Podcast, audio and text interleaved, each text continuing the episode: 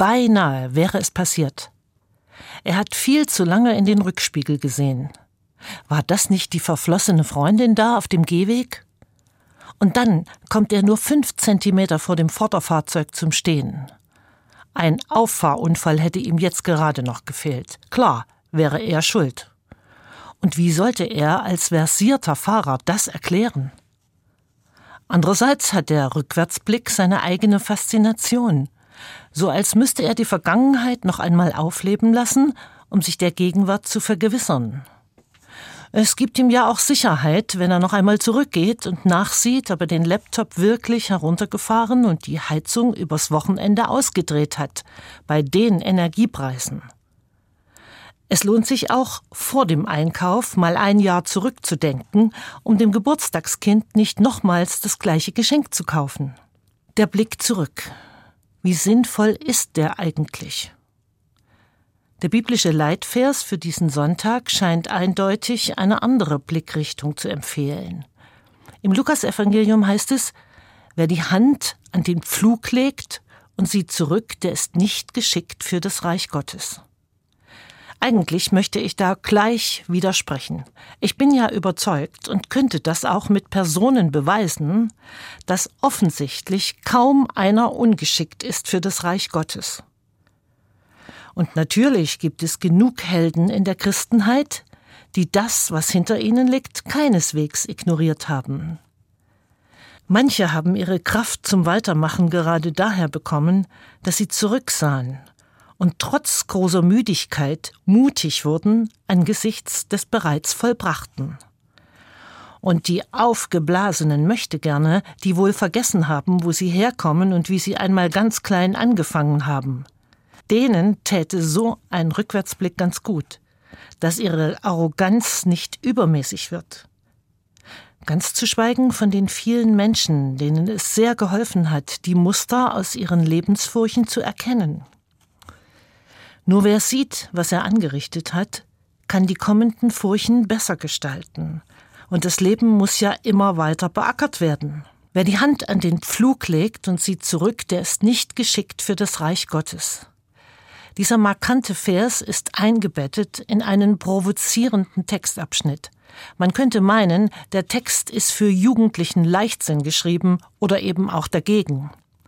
Was da empfohlen wird, scheint der Fragestellung der global lebenden Singles zu entsprechen, ist für Menschen, denen es nichts ausmacht, fern der Heimat zu arbeiten und ohne Familie zu leben, beziehungslos und einsatzwillig. Unterwegs sagte jemand zu Jesus, Ich will dir folgen, wohin du auch gehst. Jesus antwortet ihm, Die Füchse haben ihren Bau und die Vögel haben ihr Nest, aber der Menschensohn hat keinen Ort, wo er sich ausruhen kann. Einen anderen fordert Jesus auf, folge mir, aber der sagt, Herr, erlaube mir zuerst noch einmal nach Hause zu gehen und meinen Vater zu begraben. Aber Jesus antwortete ihm, überlass es den Toten, ihre Toten zu begraben. Du aber geh los und verkünde das Reich Gottes. Wieder ein anderer sagt zu Jesus, ich will dir folgen, Herr, doch erlaube mir, zuerst von meiner Familie Abschied zu nehmen. Aber Jesus sagt zu ihm, wer die Hand an den Pflug legt und dabei zurückschaut, der eignet sich nicht für das Reich Gottes. Was soll das? Die Menschen wollen Jesus nachfolgen und er legt die Latte so hoch, dass sie gleich wieder gehen können. Will er sofort und auf der Stelle ein bedingungsloses Mitgehen, weil er fürchtet, die fragenden Nachfolger könnten es sich aus berechtigten Gründen anders überlegen und wieder abhauen? Und so verächtlich sieht man doch eigentlich besser nicht auf das Vergangene, was ja immerhin noch zu einem gehört. Speziell nicht auf seinen bisherigen Lebensweg. Jesus, ich will ja verstehen, was du auf dem Herzen hattest, als du den drei potenziellen Nachfolgern so schroff geantwortet hast. Gut ist, dass du offensichtlich nichts beschönigst. Als du die drei Anfragen zur Nachfolge erhältst, bist du schon mitten in deiner eigenen Passionszeit. Du bist auf dem Weg nach Jerusalem. Du wirst ins Leiden gestürzt werden und dann in den Tod. Zur Zeit deiner Rede gehst du vom nördlich gelegenen Galiläa kommend durch Samaria wo Juden nicht gut angesehen sind. Gerade hat man dir und deinen Leuten sogar eine Unterkunft für die Nacht verwehrt. Wie damals, als deine Mutter mit dir unterwegs war, schon vor der Geburt, abgewiesen, keine Herberge für euch bei deiner Geburt. Du hast auch jetzt wieder nichts. Nichts, wo du dein Haupt hinlegen kannst, keine Nestwärme mehr bei Freunden, keine Sicherheiten, nicht mal in Ruhe schlafen.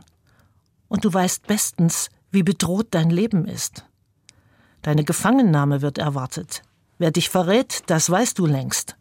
Und dein Sterben wird keineswegs ein rühmlicher Tod, sondern der eines Verbrechers. Mutterseelen allein und vom Vater verlassen. Selbst dein Begräbnis wird kein ordentliches, sondern ein notdürftiges sein. Prägen all diese Gedanken und das Wissen, was auf dich zukommt, deine Antworten? Bist du deshalb so glasklar und klingst beinahe rücksichtslos in allen drei Antworten? Geht es um die wenige Zeit, die man hat? Dass es auch ein zu spät gibt? Dass du nicht ewig warten kannst? Und muss denn jeder alle familiären Bindungen weglassen, wenn er mit dir sein will und wie ein Wohnungsloser leben? Und er sprach zu einem anderen, folge mir nach. Der sprach aber, Herr, Erlaube mir, dass ich zuvor hingehe und meinen Vater begrabe.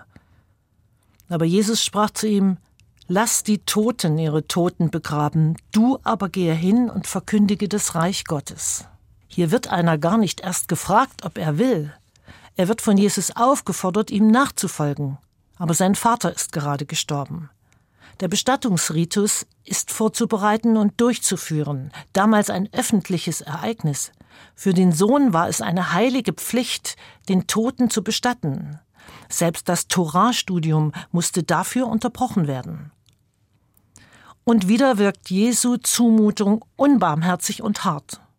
Und wieder macht er deutlich, dass erkannt werden muss, was das Vorletzte und was das Letzte ist weil für Jesus nicht der Tod das Letzte ist, sondern das Vorletzte angesichts des Reiches Gottes.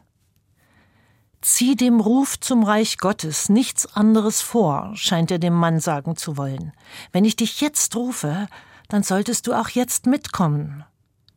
Möglicherweise kommen manche Gelegenheiten nie wieder, und die Nachfolge kann Leben retten und dem Tod einen Sinn geben oder eine Zuversicht. Und ein anderer sprach, Herr, ich will dir nachfolgen, aber erlaube mir zuvor, dass ich Abschied nehme von denen, die in meinem Hause sind. Jesus aber sprach zu ihm, Wer seine Hand an den Pflug legt und sieht zurück, der ist nicht geschickt für das Reich Gottes. Hier will nun jemand von sich aus zu Jesus kommen, aber um ganz mit Jesus losziehen zu können, muss er sich doch von seiner Familie und seiner Belegschaft verabschieden. Die Angelegenheiten müssen doch wenigstens im groben geregelt sein. Er hat ein Leben lang Verantwortung übernommen. Aber Jesus erwartet, dass er seinen Blick ausschließlich nach vorn richtet, sich unmittelbar auf den jetzigen Einsatz seiner neuen Verantwortung konzentriert, wie ein pflügender Landwirt, der besser nicht zurückblickt. Jesus fordert damals und heute nicht, dass wir die Erinnerung an unser bisheriges Leben verdrängen und schon gar nicht, dass wir unsere Herkunft verleugnen. Aber wer sich auf Jesus und die Nachfolge eingelassen hat, kann sein Engagement für ihn nicht immer mit rückwärtigen Bindungen entschuldigen oder sich heraushalten aus dem, was zu tun ist. Ständig rückwärts blickend pflügt man besser nicht. Dietrich Bonhoeffer hinterlässt uns ein Gedicht, das er 1944 im Gefängnis in Berlin-Tegel unter dem Titel Stationen der Freiheit verfasst. Nicht das Beliebige, sondern das Rechte tun und wagen. Nicht im Möglichen schweben, sondern das Wirkliche tapfer ergreifen. Nicht in der Flucht der Gedanken, allein in der Tat ist die Freiheit tritt aus ängstlichem Zögern heraus in den Sturm des Geschehens, nur von Gottes Gebot und deinem Glauben getragen, und die Freiheit wird deinen Geist jauchzend umfangen. In meinem Auto habe ich am Rückspiegel seit einiger Zeit ein kleines Holzkreuz baumeln. Irgendwer hat es mir vor vielen Jahren einmal als Kette geschenkt. Seither sehe ich es jedes Mal, wenn ich beim Fahren rückwärts blicke. Es erinnert mich, dass ich schon so viele Jahre behütet bin, beim Autofahren und im Leben. Vor allem aber macht es mir Mut zur Nachfolge. Trotz mancher Zumutung der Nachfolge wurde mir sehr viel Freiheit geschenkt. Ich will das vor mir liegende tapfer angehen.